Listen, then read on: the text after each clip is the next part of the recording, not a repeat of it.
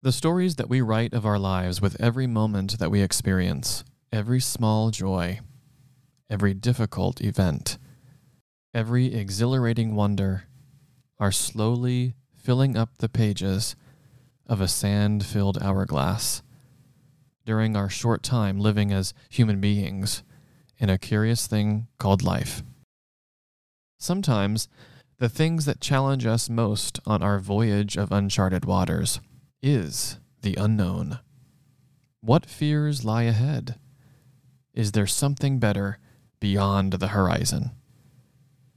These are questions that often have answers revealed when we are most exposed and most willing to take a leap into newness, a different direction, a new way to listen and to embrace the unfamiliar. During today's episode, we'll bring up some of those uncomfortable feelings, the ones where we confront these things in the world that we don't understand, the feelings of emptiness from loss and grief of things we've had to let go of, and of course, the fear and excitement we sometimes experience in learning this new truth in ourselves, one that we're beginning to embrace or have yet to encounter.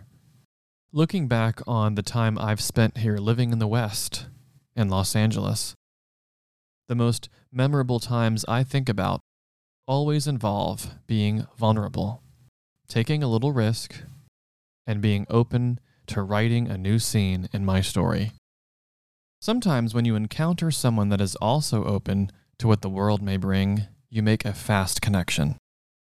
One of those people is a woman I met who became an instant friend. Philippa Sklar, living much of her life in South Africa, was always drawn to these stories. Whether it was her passionate voice to fight for others who didn't have one during the time of apartheid, or searching for truth in her own way of love and self worth. It even led her down the path of experimenting with the beauty of food and its power to unlock kindness. As a survivor of abuse and champion for creativity from it, what Philippa experiences in her life is often turned into action. She's written three books with a few cast of characters you may recognize when you listen to our talk today. So, what to do with those fears and new things on the horizon? I'm not sure. But don't you want to find out? It's a new voyage, much like this episode, just in conversation with my friend, Philippa.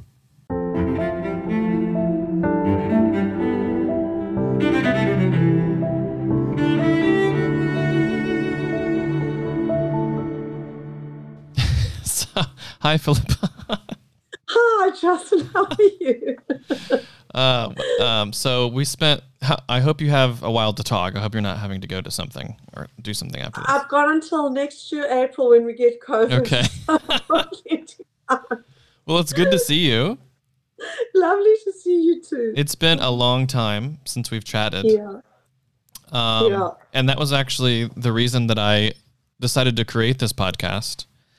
Um, because um, during this year and this pandemic, I've um, lost some relationships and friendships and connections and just um, you know different things that we've all experienced loss. I think, um, mm. and some one way or the other.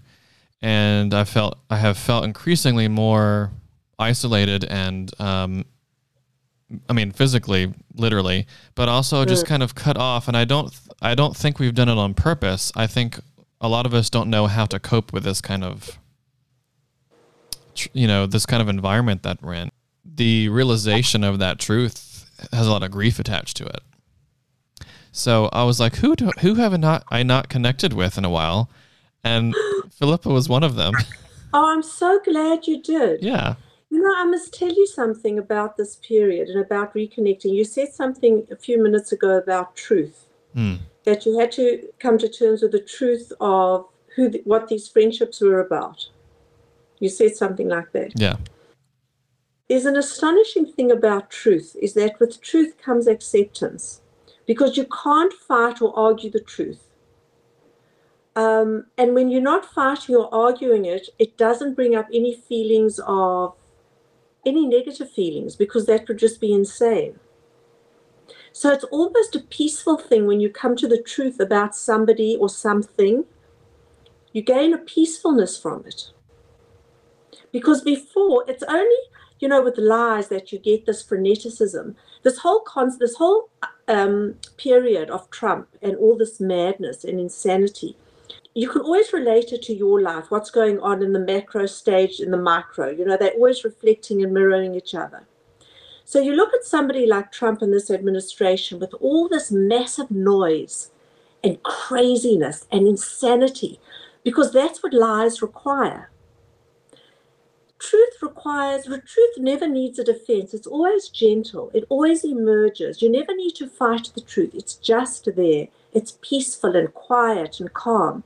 So when you, I know that when I think about it in my own life, anything that is truthful doesn't require any, it's a neutral thing. It doesn't require any animosity, resentment, or anything. It just is.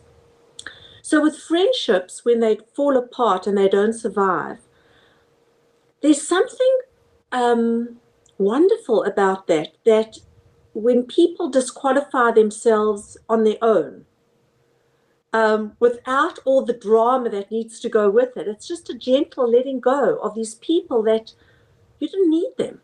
You know, it was also the lie maybe you were telling yourself before that, oh, you needed that person and you needed to go there and you needed this to fill to make your life feel fulfilled.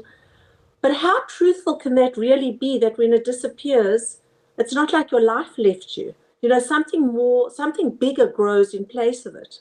Speaking of truth, I've found that found that to be true. Actually, you're forced to be in a situation where um, you don't have those things to escape to or to yeah. you know or to yeah. um, distract yourself with so mm-hmm. you're kind of left alone with your literal with yourself. with yourself.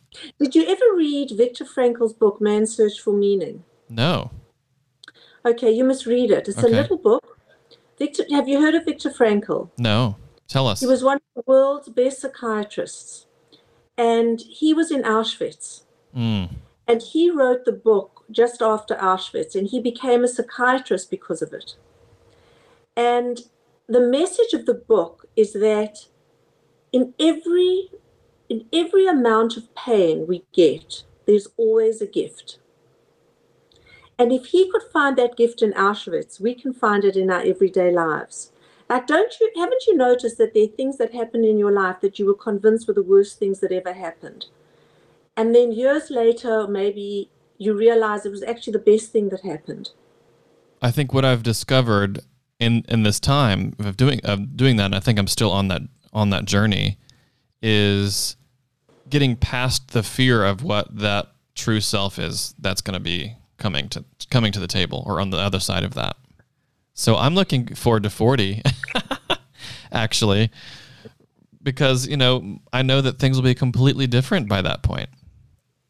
Well, because you're different. Yeah. You know, we all think we need to know everything. You know, all fears are about, all fears live in the past and the future. There are no fears in this moment. And this moment is all we ever know for sure. What I mean, when you think about it, what fear do you have in this very moment, right now? No, nobody ever has a fear in this moment. We're always in fear of what may happen, what will happen, what should happen, could happen, what did happen and most and you know that 80% of what we fear never ever comes never ever happens anyway right um, and we get overwhelmed with fears because we project them into the future and there's nothing we can do about them now because they're only going to happen we think in the future. So we feel helpless and powerless. You know what? We're having this conversation for a reason. Do you know course in miracles? Yes, you and I, I remember a conversation you and I had about Course in Miracles. And I don't know if you remember this, but I, I vividly remember um, you and I were in your car, and I don't remember yeah. what for. It was after some yeah. event or something. Yeah. And uh, it was raining. It never rains in LA. it was raining, and I mean like cats and dogs torrential rain pour like it was hard you could hear it on the roof of the car and uh, you and i decided to just sit in the car we had had some in-depth conversation uh, and Um, oh, I think you were dropping me off at a train stop or something. Yes. Okay, Yeah. that's what it was. And um, after an event, and we were just chatting in the car. And remember, you said, "Let's just sit here for a minute in the rain and talk." Mhm. And so we pulled over, and then we were talking about um, spirituality and faith and all these things. And then you brought up the Course of Miracles, and we, we had a long talk about that. And I remember my memory of Course of Miracles is I read um, I read A Return to Love by Marianne Williamson, Mm. and she talks about the Course of Miracles or A Course in Miracles, um, and then you kind of brought it up again, um, but I don't I don't fully remember, and I know I know it comes up a lot in I hear it a lot in the podcast that I listen to. So tell me, tell me a little bit, give me a, a little brief. Okay, so you know, we're only ever ready when we're ready. And what often happens is that somebody will tell you to read a book and you don't read it for years. And one day you'll Mm. pick it up years later and think, why the hell didn't I pick up that book? Yeah, And I now, when somebody tells me to read a book, I know I need to read it because I, you know, I don't want to. I think I'm going to miss out otherwise. You know, I think I need to get it. You're talking about fears, um, which is what the Course in Miracles is. It's. I've been doing it every single day for the last five years. I never ever get out of bed in the morning without doing the lesson for the day because there's a lesson for every day of the year. and this is coming back to me now. Yes, okay. There's a Yeah. lesson every day. Yeah, Yeah. But what you're what you're reading isn't what you think it means. It uses language with traditional concepts, but in a totally irreligious way. It has nothing to do with religion. Just to give you an idea, I um, I rewrote these Bible stories based on the teachings of A Course in Miracles. You know, have, did you did you read Eckhart Tolle, um, A New Earth? yes, I love it. Okay, so he bases all his work on A Course in Miracles. It's right, exactly I remember him mentioning it. Yeah. hmm Yeah. Truth and love. That's what it's about. I think a, I think before a year from now, if you said, "Oh, you have to read through these things," I'm like, "Oh, I can't read. I'm not a reader." Or Yeah. books that you bring up. So I wouldn't be able to be in this place to even accept the idea of making a reading list unless I was in this place to kind of being torn down enough to want to introduce reading in such a profound way. And I know that you're a reader for sure because you um, you write books. um, but can can you tell me?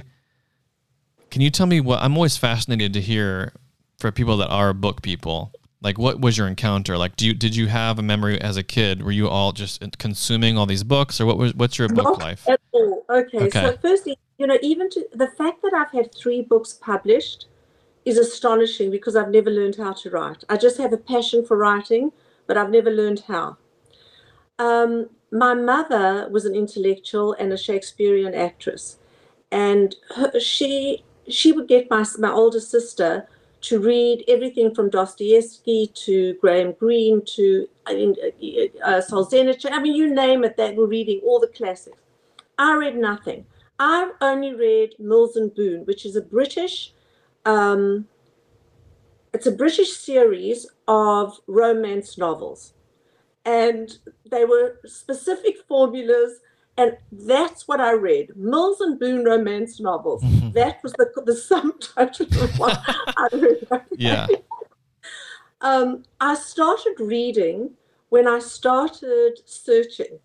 I was started reading, um, you know, Road Less Traveled and um, Gary Zukav, Seat of the Soul, and then I, you know, Eckhart Tolle, and um, I mean, all those. I read every single self-help book that was ever published because I was so desperate Mm. for a meaning to my life. Um, and then during the pandemic, I'm well. I'm. I also I love crime novels. I was gonna say, what a, what is it about crime novels? Because when I was when I decided to get into the world of reading, Yeah. it's like the number one genre is crime novels. I looked Yeah. up on I had an Amazon Kindle Uh. account and it was like crime novel, crime novel, crime novel. Yeah. Like all of them. Even and in fact, do you know who Laura Lippman is? No. She's a, a I guess a famous crime novelist. I I randomly read an article by Laura Lippman. It was about losing friends. Oh. and that kind of drew me in and she was you know she was experiencing her mid to late uh, middle age life as a woman, and then she just started to she started to see herself becoming a bad friend or doing things that contributed to losing friendships. And the whole article is about that. And it really struck me. And so I tweeted it out. And just recently I did a search because uh, what was that article about? And I really loved her writing style. So I looked her up. I was like, I want to read more of this stuff. And it turns out she was a, you know, she was just a crime novelist. No, you you know you're saying why do so why are crime novel, uh, novels the most popular? It's Yeah. the same thing with police shows and crime. You know anything to do with Right. crime or police. That's what people are fascinated by. Right. I discovered Lee Child during the pandemic, and I think he wrote about 20 or 30 books. I read all of them. I became absolutely obsessed. You know Jack Reacher? Yes. Okay, so that's Lee Child. I was thinking that's who we need here in America is a Jack Reacher. And I read them, I just gobbled them all up. And then I went through Lynda La Plante. I went through the Anna Travis novels. I just went crazy with crime novels. Okay. So you're you're reading self help books. Then you went into No, no, not anymore. No, I don't read you, but you were you were reading cri- you were I started, You yeah. started that way, reading to get some insight into your life, and then you started discovering crime novels. Yeah. Okay, so wh- where did you go from there? I'm still with them. You're still there. Okay. I will tell you that I really heavily enjoy real crime TV shows. so do I. Yeah, so like Unsolved Mysteries. Did you see the new one? them. No. The new one that's on Netflix? No, which one? Unsolved Mysteries? No, I haven't seen Oh my it. gosh, Philippa, you've, you'd love it. Okay, have you watched In the Line of Duty? It's British. It's the best crime Oh, no. you will ever see in your life. Okay, all right, I'm up for it. Yeah. Um, how do you think that you you said you've always loved to write? When did you discover that you had this passion of writing in you? I've been, you know, I found um, I used to write, keep diaries from the time I was 10, 11, 12, and I found them all. I was always writing. Um, and then I had this burning desire to write a recipe book, which was my first book on men and food. Um, and I have a cast of characters in the front of the book where I named each of the men in my life after ingredients and I give reasons why, and there's stories about them in the book. So that was my first book. Um, and then I co wrote these two books with my ex therapist, who's now my best friend, on domestic violence and on affairs. Um, and Sue, who lives in South Africa, um, we write to each other every single day. Wow, Yeah, a true pen pal. yeah. So Sue is your former therapist. She, yes, Okay, that's great. I do. Yeah. I think I do remember that story. How you co-wrote this Yeah. with her. yeah. Um. So for those, I know that you're from South Africa. Mhm. Um, and I, I think it'd be interesting to hear uh, your story there. For those of us that have never been or don't know, even what was your childhood like? What was it like growing up there? And when did you when did you move out here? Well, it's very different to here. We had a very privileged upbringing in South Africa. I grew up during apartheid. Mm. Um, I came from a political family. My father was the mayor of Johannesburg during the 76 riots, and he was the first mayor that broke apartheid in the mayoral chamber. Up until then, black people were not even allowed anywhere near the mayoral chamber to any functions or anything. And my father's theme was Meet the People. So, do you know Bishop Desmond Tutu? Of course. Okay, so Tutu phoned my father up and he said, Mr. Mayor, you say your theme is meet the people. Do you mean all the people? And my father said, come for lunch. And they became great friends.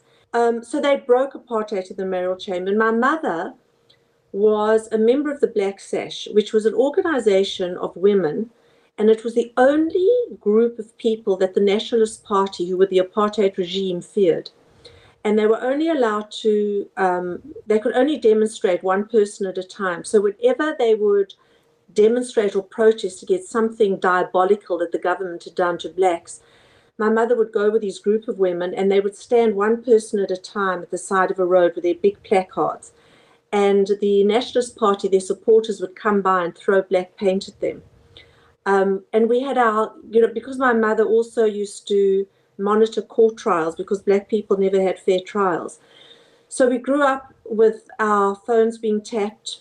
Um, my mother was um, monitoring a trial, the famous Delmas treason trial, and the police tampered with her engine and driving home. it just crashed. It kind of like folded, and she had it, it folded like a concertina. It was a miracle that she got out alive.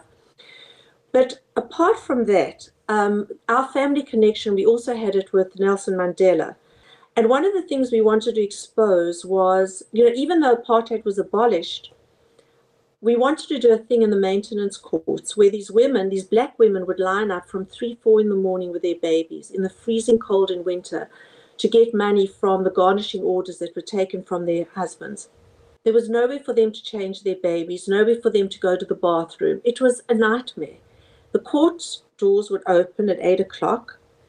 They would allow some women in, and the ones who got in, their money was stolen from the men who were working in mm. the hmm. courts. So the you know, South Africa was an incredibly corrupt, hostile um, place to to be exposed to. A lot of it, the average white person knew that there was, you know, knew of some of the atrocities, not all of them, because we had censorship. And now, of course, it's just now the corruption there is absolutely crazy, and the crime is appalling. Um, they have their infrastructure is non-existent, so their power outages on almost on a weekly basis, where there's no electricity, there's no water, mm. um, and now South Africa's a mess, sadly. Wow, really? Yeah. And then you have then we have what's happening in this country. Yep. And I've you know just today I was just I was washing the dishes actually, um, which I hate doing, but it's actually a good um, way to stay present. mm, it is. and to really kind of get thoughts going actually. Um, and I was just thinking about, you know, today today we um, officially cast our votes to get the electoral votes cast for for President Biden. Um, and that doesn't. What bothers me about that is that there are so many votes for Trump still. Yeah. And um, I had to. I've been doing a lot of thinking about what does that mean, really, and the way that we talk to each other about defeating this person. If you look at news headlines, it's defeating and destroys, and this per, you know, all the little clickbait headlines are using this destructive language to try to just, um, you know, fire off these shells on either side, and it's just um, a battle that can't resolve. Um, I'm, I mean, as I've said, I'm the first one. I'm very guilty of throwing my own shells at the other side. I mean, uh, I've, I've had my share of that but I just don't know what the solution to that is because there's no, there is no winner in that scenario. I mean, it's just going to be back and forth, and the pendulum will swing whichever way back and forth. And there's certainly times and moments where we we have to destroy evil, or we have to get rid of it, or battle against it. And I'm brought up with um, during World War II, and the seeking out and extermination of people that were othered. And I bring that up because last summer I went on a backpacking trip to Europe oh. for the first time. And one of the things that I did is I toured the um, Anne Frank house in Amsterdam. Hmm. Have you been? No, and I've been to Holland. Can you believe I never went to Anne Frank's house? That experience going through that house will stick with me forever. Really? It was um, it was a very palpable feeling. Uh, and they do it in a way where um, they, they, the reason they have time slots is because it's so small. Mm. They can only let a handful of people in at a time to go through this ha- space. Yeah. And it's sort of a guided tour. You wear headphones and there's someone speaking to you as you go through each room. And so there's only like five or six people that are there with you because the, the, it's so small in there. But we started at the bottom and then we just kind of made our way up.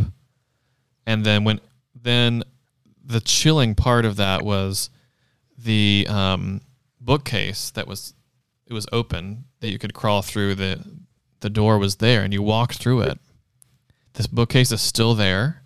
Wow. I mean, it, it's sort of covered up so you can't touch it, but it's kind of swung open and then there's this door and you walk through it and you go up the staircase into where they the general area where they slept and cooked food, and you go and you walk inside all the all the bedrooms, and they've taken the furniture out, so it's just the room itself, and that's the way that Otto Frank wanted it. Um, he wanted it to be empty, but there's still things on the walls from when Anne was placing things there to look at. But I remember just standing there in that space and just feeling, can you imagine just being here while all of that was going on for two years? Yeah. Um, and it really was just a very introspective, but also grounding kind of experience. Um, and later that day, I went and talked to a jewel, uh, like a guy that sold rings on the side, like a vendor there, and we had a chat for about half an hour about the whole thing. And and the reason I say that whole story was to talk about othering and uh, I'm just trying. I, I fail to understand what what will be the answer to othering in this particular country. I mean, there's there's there's so much hurt and fear behind what, what either side is going to be saying. Fear of what may happen or what's going to happen, and there's so many untruths to that. So you said about why should somebody have to lose for somebody to win? Mm-hmm. So we're looking at what we've lived through. Decency always needs to win, and indecency always needs to lose. And I don't think there's a gray line there. Just like, you know, what happened in Nazi Germany, they had to lose and be and completely disappear. Well, until they arrived here with Trump. Yeah. But I really think that um, you can't pussyfoot around concepts like this, where you're talking about white supremacists marching through the streets, um, and you're talking about you know people who are, you know, Trump is one thing. The fact that he has all those people around him that enable him to do it, they're indecent, they're dishonest. That needs to, it, that has to lose. You can't. There's no other way around it yeah, decency always needs to win. And we do need to beat that, those concepts. I totally agree with you. And and you know, my my connection to Nazi Germany and World War II and the Anne Frank house was even more important to me because um, growing up, my grandfather owned a World War II museum. Really? Yes. Yeah, so he fought in the war and we've always heard stories about it. And he, um, as you know, as a kid, it was the museum was kind of out back. It was behind the house in a separate building, and people from the public would come tour it. And we brought our school classes there on field trips, and it was just something that was always around. Um, unfortunately, um, I wish it was around as an adult. I mean, when you're a kid around that stuff, mm. you don't really, yeah, you know, you can't conceptualize it as much. Mm. But I do remember it enough to to know that it was always around us. You know, there were display cases of the helmets and the artillery and um, clothing and things like that. There were interactive exhibits where you could hear the gunfire and recordings. And there was this tremendously large um, swastika flag on the wall. And it was there to remind us of what we had defeated, you know, what we had gotten rid of. So that was yeah. something that was as a as our in our childhood that was always a constant reminder, like mm. just over and over, even with every field trip, every tour. And that's sort of where my grandfather hung out. That was like his space, and he would go in the back office, and there'd be music on, and that was what he felt was important, is to educate the world about that with films yeah. and just really Remarkable. touching it and seeing the, mm. you know, um, and so to see to see that coming up again in this country, um, I, I you know, he died in um, years ago, and I just wonder what he'd be thinking now. You know, all that time, the what and what he fought in, and in trying to educate the world against that, and yeah. um, and so then from taking that childhood, and then going from years later to my in my thirties, going to a, a, a, place that had these things are actually existing in the history of it and then walking mm. through the Anne Frank house and touching these walls and yeah. you know in the place yeah. that it was it was a truly um it's moving. It's, it's Yeah, it, it's it. Have you been to Have you been to Israel? No. Okay, so however you felt in Anne's Frank in Anne Frank's house, Yeah. you went to Yad Vashem. Um, it's probably the most, in terms of the architecture of the buildings, it's one of the best I think in the world, and the museum itself is just remarkable. Um, and it's that it's going to something like that, and even to Anne Frank's house, and living through what we're living through here. I think that a lot of what we've lived through the last four years, I may as well have been back in South Africa in the 70s and 80s with apartheid. You know, after when apartheid was abolished, there was this group of Afrikaners who were called the RW, RWV. They were the most, they were fascists. And people were terrified that when the when the apartheid regime would end, that these fascists would take over. Exactly the same that was happening here. And what actually happened was that there was this stupid little shootout on a freeway with five of their members, and they just disappeared into nothingness. And I think, you know, I don't know, maybe it's just part of magical thinking. I don't know. I think that, you know, all the stuff that's come out and been exposed, the ugly side of America, it was only able to get a breath because of Trump. Yes. And once he's gone, I actually think they'll go and crawl back under the rocks they've come from because people are inherently kind and decent. I really do believe that. Um, this isn't who this isn't who never mind who Americans are. This isn't who people are. Yeah. Um, and even you look at those, you know, his supporters. His supporters look exactly the same as uh, the, the same kind of people who support the Nationalist Party in South Africa. They say, you know, uneducated. Um, they look the same, talk the same, speak the same language. You know, the same, and they just disappeared. Um, I like to think that'll happen here. And yes, let them be losers. Let them lose. Let them lose the right to be heard. Um, the you know, there's something about if somebody accuses you of something and you know it isn't true, by defending yourself, you're actually giving it validity Mm. and making it important. And the thing is just to let it go. And that's how I feel we should treat all this insanity. Um, is you know, I, it's just not to give them a voice, not to respond, because by responding, you just keep feeding it. Israel was able to find peace with Germany. Is that not remarkable? So you know what? We'll find our peace here with with with Americans who believed in this lunatic. Yeah, it's um it's about long-term solutions, isn't it? A- And and that's another thing that I think this culture we've we're in um, you know, I work in the realm of digital and social media and that kind of stuff. And there's this increasingly need for, for things to happen tomorrow or today. Mm. And the arguments that we're making for change have to have the end result be an over long period of time work. But you know what I think as well? I think that if we if there was a way of speaking and, and reaching these people, I don't think it needs to be a long-term thing. Think of your own life, for instance.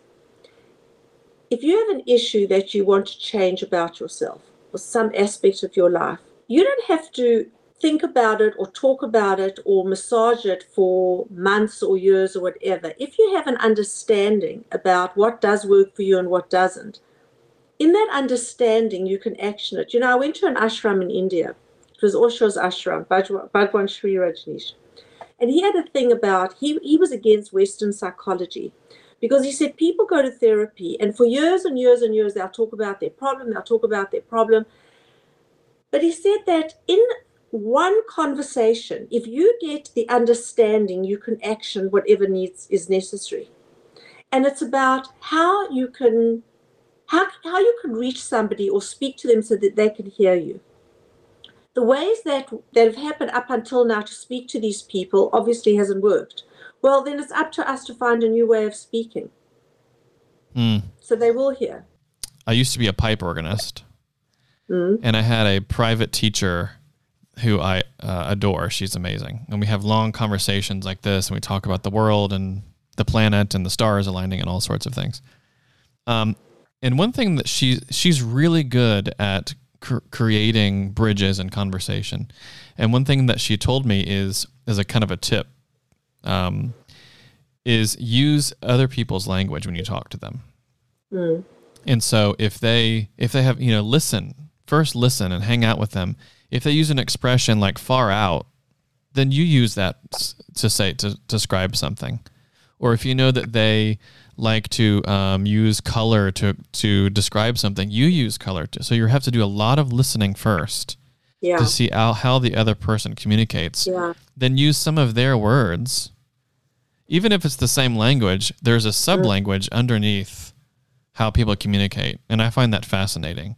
And I've It is fascinating. I've definitely done that in my professional life, as well as just um, getting to make connections, like listening to how they speak and then trying to use their own language to bridge a gap or, or make a bridge. So, yeah, you're absolutely right. And so now I wanted to talk about one of those ways that you can make a connection is with food. And this is something that you've told me before. um, food is like a drug, is the truth serum. People relax when they're eating. You know, um, there's something quite marvelous about sitting down and sharing a meal with somebody. We use it to celebrate, to seduce, to think about, uh, you know, to inspire.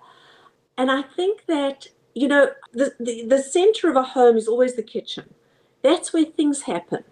And I, I'd had this idea to take, go and take Jewish food into the South, where there's lots of anti-Semitism, and maybe even go with with the Muslim um, people who they you know who they would really be intolerant towards, and cook a meal for them in their home, and let them get to know who we are, and and talk about things that people would never normally talk to them about. You know, when people are eating good food, all of a sudden they're open up, their defenses are down, and you can you can make so much headway that way. The way to America's heart should be through their stomach. Oh, I think it is already. I think that that's a little bit of the problem, right? But I, um, But good food, not not yes, food that's right. And also um, prepared food. I think that's something that we're missing in American culture by a long Yeah. a long shot is that we don't know how to cook food. We don't know how to prepare food for people. Is there an Yeah. example that you can share uh, with us about where you did make connections through food or cooking? Can you think of Oh, a my husband's. Okay. uh, yeah, of course, of course. Um, no, but I've done. I've, oh my God, I've done. I've cooked for Mandela. I made him a dinner. Did you? T- can you tell us a, a story about that? Um, well, I actually, I I made a dinner for him. Um, and what after the dinner, he was such a marvelous man. He wanted to meet everybody in the kitchen, all the staff. Of course. and he posed pictures for them with them. And then he moved into this one suburb in Johannesburg. And when he moved, um, I was very good friends with a man who was in charge of the opposition, the Democratic Party in, in the Johannesburg City Council. And so he asked me to bake him a cake to welcome him into the neighborhood, which I did. And then when I came to LA, my first client was Elizabeth Taylor. really? I, yeah, I catered two of her Oscar dinners and her grandson's christening. and this is someone that has no you have no idea how to cook, but you uh you c- No, I don't chop like a, you know, I don't have no knife skills. It's Okay. all from just instinct. which is the best way to do it, I think. I mean, you're an artist. You know what I discovered, Justin? That during, you know how you've taken this time out to discover who you are? Yeah. I, I did it for about 10 years when I went to live in the Berkshires for eight months. And I, I for 10 years, I did, I, I, re, I, I, I recreated my worldview because it was so screwed up. Um, and what I found was that every single day I have to do something creative, whether it's doing flowers, whether it's cooking a meal, whether it's writing, whether it's rearranging furniture. That's what speaks to my soul. Have to do something creative. Yeah, absolutely. And I I'm the same way, obviously. Yeah. I I kind of Mhm. I'm actually com- in complete shock that I'm still doing the same career that I am for the past 6 years. I usually Yeah. get tired of something by now and move on. Um, But yeah, you're right. I mean, that's why this podcast was born. I needed Yeah. some other new thing to to, and I have no, you know, I've never done a podcast before, or whatever, um, or a film or a whatever. Uh, and it, and I love cooking too. Well, here's an idea. Why don't we pack a bag? You take your equipment and we go to the south and we start talking and cooking for people. Oh yeah, let's do Wouldn't it. that be an amazing experience? It would, yeah, And we go into their kitchens and use ingredients that they've got. yeah.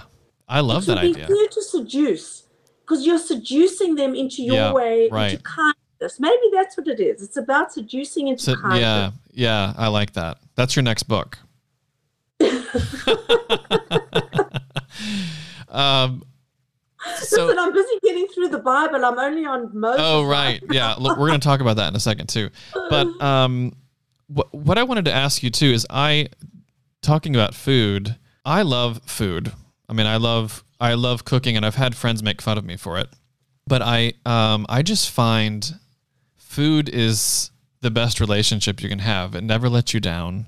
Yeah. You know, it's um and there's this just reward from it. The process of the smells It's you get from it. it's instant gratification. Yeah. Well, and but if you're doing a roast or something, it's not instant. I mean, you have to it's that patience that you have to let it go or let it bake or let it sit, but it's the preparation behind it too. It's very and also, it's a very mindful practice. Yeah. You know, so the I um, just recently during the I've done a lot of pandemic buying. Um, and one of the things I bought was a really I've never had a really really nice cutting board. So I, I just spent a bunch of money and I bought a really nice cutting board because I was chopping things constantly on these really crappy uh, boards. So I bought a really nice teak wood cutting board so I could just chop things and I got a really Oh, nice lovely. knife. And just the the the pleasure you get from hearing the sounds of the Yes. chopping and the Yeah. smells that come from it and the gliding of the knife into the yeah. The garlic that you're chopping or the Mm. lettuce or the uh, vegetables or whatever. And then another thing I did is try to up the quality of the food I was doing. So I subscribed to this direct farm um, food t- delivery service.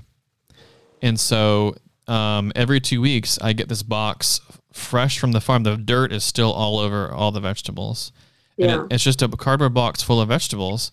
And so I Oh. use that to cook with Mm. and I have never tasted. I I've I have found after getting this farm fresh food that I've actually never tasted vegetables before Really? or fruits because they're so. I remember. Um, I remember for sure the first time getting a a, a bunch of heirloom tomatoes Mm. from this farm um, box, and I was just curious to see how it tasted. So I just kind of cut off a little bit of the tomato and I just ate it, and I was blown away. I was like, "This is what a tomato tastes like." I was for decades. I was trying to buy these red little things in the supermarkets or whatever that had no taste and this kind of bitter, Mm. and I have never tasted a tomato like that. And so it just opened up all the possibilities for combining things and really actually just tasting the food and not covering it in all these, you know, disguising and all these um, seasonings or whatever. But so it got me excited about food again, you know. Um, so I'm I cook a whole lot actually in my apartment because it's something I look forward to at the end of the day. I mean, I, I made a, a full roast last night in the Dutch oven. how wonderful. So is that something else you've started during COVID? Yeah, So look how your life's being enriched in all these ways. yeah. You sound like my therapist now. she says the same thing. Yeah. Yeah, but it's um. Do you? And I I did notice you do sometimes find these great little discoveries for yourself in food. Like you just have this really exciting. Like I saw that you made a jam, kind of by accident. Oh, yeah. right? And so you're like, oh, I just found this amazing thing. Here's a jam that you can make, and it's just so wonderful, and it it it brings out this joy in you as you're thinking about making it and doing it, and you know. So, the, do you think about, or can you talk about what you th- what you think is finding that not just uh, with people, which is obvious, but also I think you can you can find joy in cooking for yourself too. Just the food. You have it. no idea. Every day I cook for myself. Yeah. So right now I'm obsessed with making piri piri baby ch- uh, Cornish hens. So in South Africa, we were influenced by there was a large Portuguese community, and piri piri is spicy. So you um, you spatchcock the chickens, and you season them with um, a whole lot of different. I mean, I can tell you, they I, I get South African spices from the South African store. There's one in Beverly Hills on at the German butcher shop. Um, and you let it sit and then you roast them and you, you never tasted a tastier chicken in your life and i've just come back from toronto from visiting my sister and i became hooked on these uh, pick, pickled cucumbers they're called bubbies and i discovered them the best pickled cucumbers you've ever tasted so i'm obsessed with those now i'm obsessed with marinating artichokes grilled artichokes Oh you yeah. with- you know the ones from trader joe's the frozen ones Yes. Yes. grill them in a very hot oven, um, and then I put it in. I, I marinate them in um, oil and salt and pepper and uh, what else? Did I, oh, and lemon juice, and they're marvelous in salads. So I keep on, you know, every day, every, every few days, I'm discovering something new to get obsessed about. Of course. But don't you Yeah. think that food, for me, I, I, for me during this time, I've tried to do things that remind myself that I'm alive. Like, don't you think food uh-huh. reminds yourself that you're alive? Like, it just, oh, like anything can be happening in the world. But if you cook something that you just love to eat and you have that moment where it's, especially the first bite. You want to know something? Yeah. When I started, you know, after I'd had this dreadful experience of being abused Hmm. and I had no self esteem, food was something that helped me get back my self esteem and learn to get back my self respect. That I deserved, because I would have gone to extraordinary lengths to cook meals for these dreadful men that I had in my life. And then I thought, you know what? I'm worth it. I'm going to cook for me. So it was a way of putting value on me that I deserved it, that I could sit and take the time to go and buy the ingredients, go wherever I needed to to get that special thing that I couldn't get from a regular store, Yeah. take time to cook it, put it on beautiful dinner service. You know, normally I would think, oh no, it's only for him or for them or for guests. No, no, no, I'm more important than anybody. It's for me now. Um, so that's what food did to me. It actually it was the most therapeutic, most amazing thing to rebuild my self-esteem. I totally agree. I think everybody has their own personal food story. And if you haven't, then this is the time to create one. And then if you find things that you enjoy doing a lot, you can kind of put that in your library of, of things to kind of draw from. You know, I have food for different moods. Yeah. If I'm in, you know, if I'm if I'm depressed, I'll have something. If I'm feeling upbeat and energetic, I'll eat something else. It's like what what am I going to wear wear today? Well, when we used to get dressed, those long far Yeah. away days. You know what? I would dress for a mood. Well, now I cook for my moods. Yes, same here. What's what has been your biggest adventure? myself. okay, discovering who I am and challenging myself to get rid of things that I couldn't stand about myself. Um, and learning. I'm, I have an insatiable curiosity for how the mind works and how the world works and how people how people's minds work. That's that's an adventure that never ends. Isn't Every that the single truth? day I learn something new. Yeah, I must say, um, in our time that we've known each other, you always tend to be um, in your truthfulness that you speak. You always have, you always tend to find some sort of adventure out of what you're doing or seeing, and you're you take energy, you take that energy and you do something with it, and that Well, you know, thank you. So, with this whole thing, when you asked me, you know, what, what it is, my adventure, that's how I started writing these stories because it was an adventure of discovery. You know, you take you look at Bible stories, and they're they've been told for thousands and thousands of years one way. And I love the challenge of finding another way of telling them that's current, that is makes sense, that is um, based in facts, um, that, that gets rid of all the religious dogma, that takes away all the fears of religion, that reintroduces love and peace and joy and kindness. Um, and looking at the stories, because the stories themselves are fascinating. And then bringing them down to the level of children between five and nine year olds. I love that, and I'm I'm glad you reminded me to bring that up again. I I have listened to at least one of your stories. Um, oh. and they're really fascinating. Um, when you first when you first came out with it, I was listening to it. I you didn't know that I was, but I I saw. No. Yeah. So you've taken these Bible stories that have been around for thousands of years. You've kind of repackaged it, updated the language a little bit, and pulled some things out of it, put some things in, and you call it Dear Xavier. Why is that? Well, I've called the series after my grandson, Dear Xavier. And I've so far written um, Adam and Eve, blaming and shaming, and there's a theme to each one of them. So that's about personal responsibility, and I introduced evolution there and science in at the story of Adam and Eve. And it's really great because, um, because of your um, wonderful reading voice, anyway. So we have you reading them, and then they're also illustrated. So each new page has this new way of literally looking at the story too. Did who did the illustrations? I did what I did. I sat, sat here and did these little videos. Oh, if, wait. So you made the illustrations too? No, no, no. The illustrations I got off the internet. Okay. Yeah. I thought you were about to tell me. I didn't know how to draw at all. So then I just drew all these paintings for this. No, I go click and search. okay, okay, great. But they're so they're on YouTube. Anybody can watch them. Yeah. And it's a really great way to reimagine these stories. Um, oh, that's so kind of you to say that. Yeah, because um, and I, I mean, I haven't listened to all of them, but I did listen to a few minutes of one of them, and I said, "What a great idea!"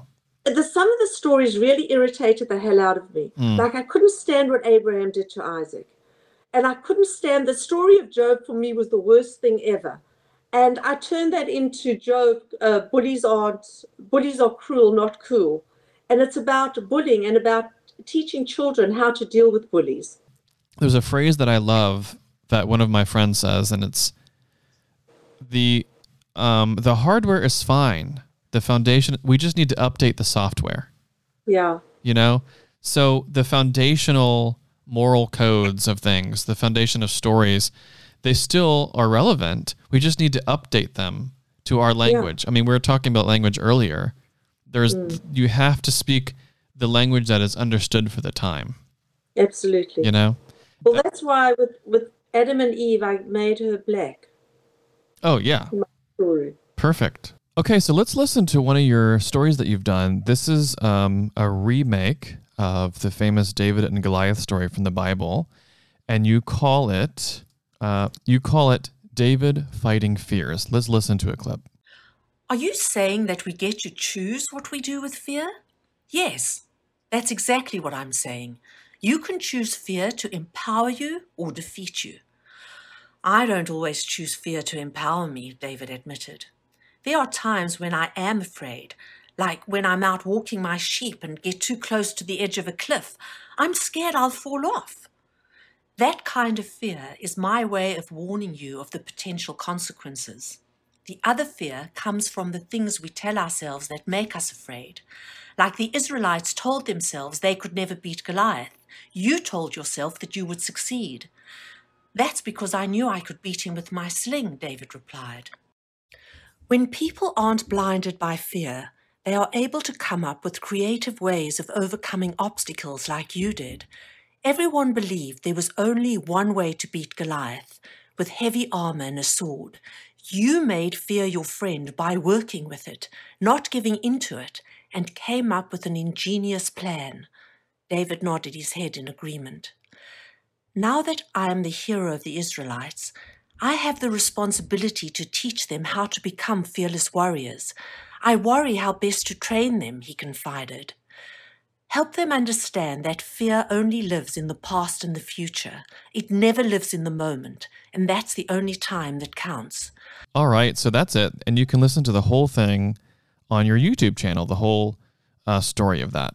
Speaking of fear and what we are thinking we're not getting, I think a lot of these arguments that we hear, or a lot of yelling and screaming and at each other, is probably based around this idea of belonging either not belonging to something or this desire to belong in some way.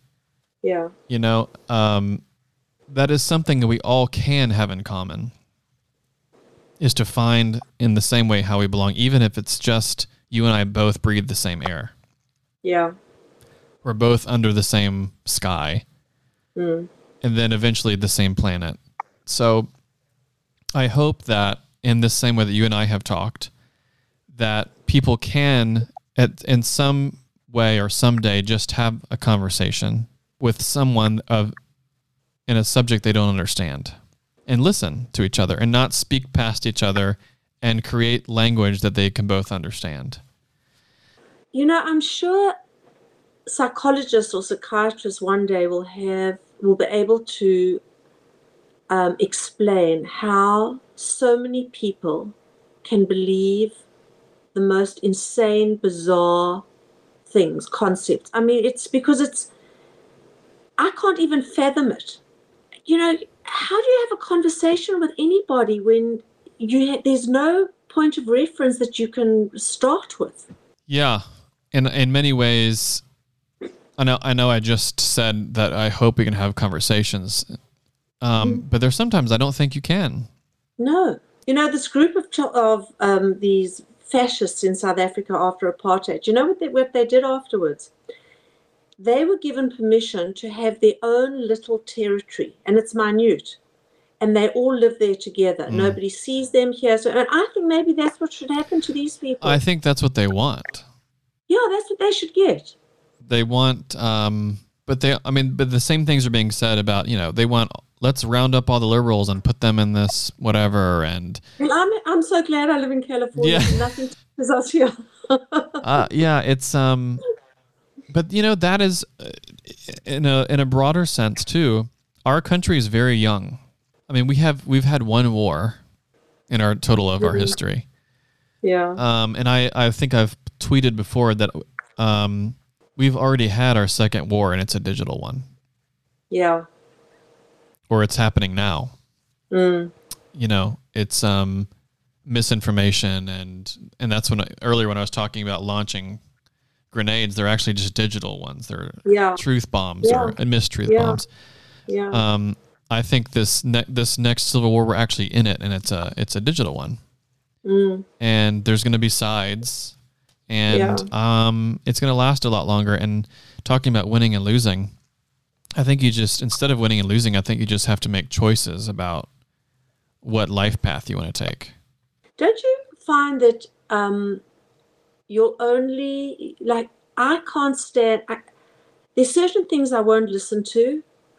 It's like do you remember when reality shows started and each thing it just became too much and it was awful and it was it was became obscene and it it it felt like smoking like I didn't want to pollute my lungs my pink wonderful tender lungs with this black smoke that's how I feel about Mm. these conversations and and listening to things that are so bizarre and and ridiculous it's it's you know one of the things about being in a kitchen you talk Mhm. about food one of the lessons i learned is about how to be discerning you know choosing Mm. which ingredients you're going to use Yeah, and that's about choosing which taste. you want what conversations you want to have you know everything in your life is about ingredients what you're choosing and those conversations is one that i'm not interested in choosing But mm. there is there now I do find myself now being presented with those kinds of things and just skipping over it. Rather than being cuz I sometimes it still happens, but sometimes I'll get pulled into this vor- Twitter vortex or something and I just want to respond and but then what I'm trying to do more of and most of the time I'm succeeding is to be mindful about what's happening. Mm. And that is first of all, me responding is that what good is that going to do? Mm. If it actually is going to create change, then I'll consider it. If it's not, it, all it does is just enrage me.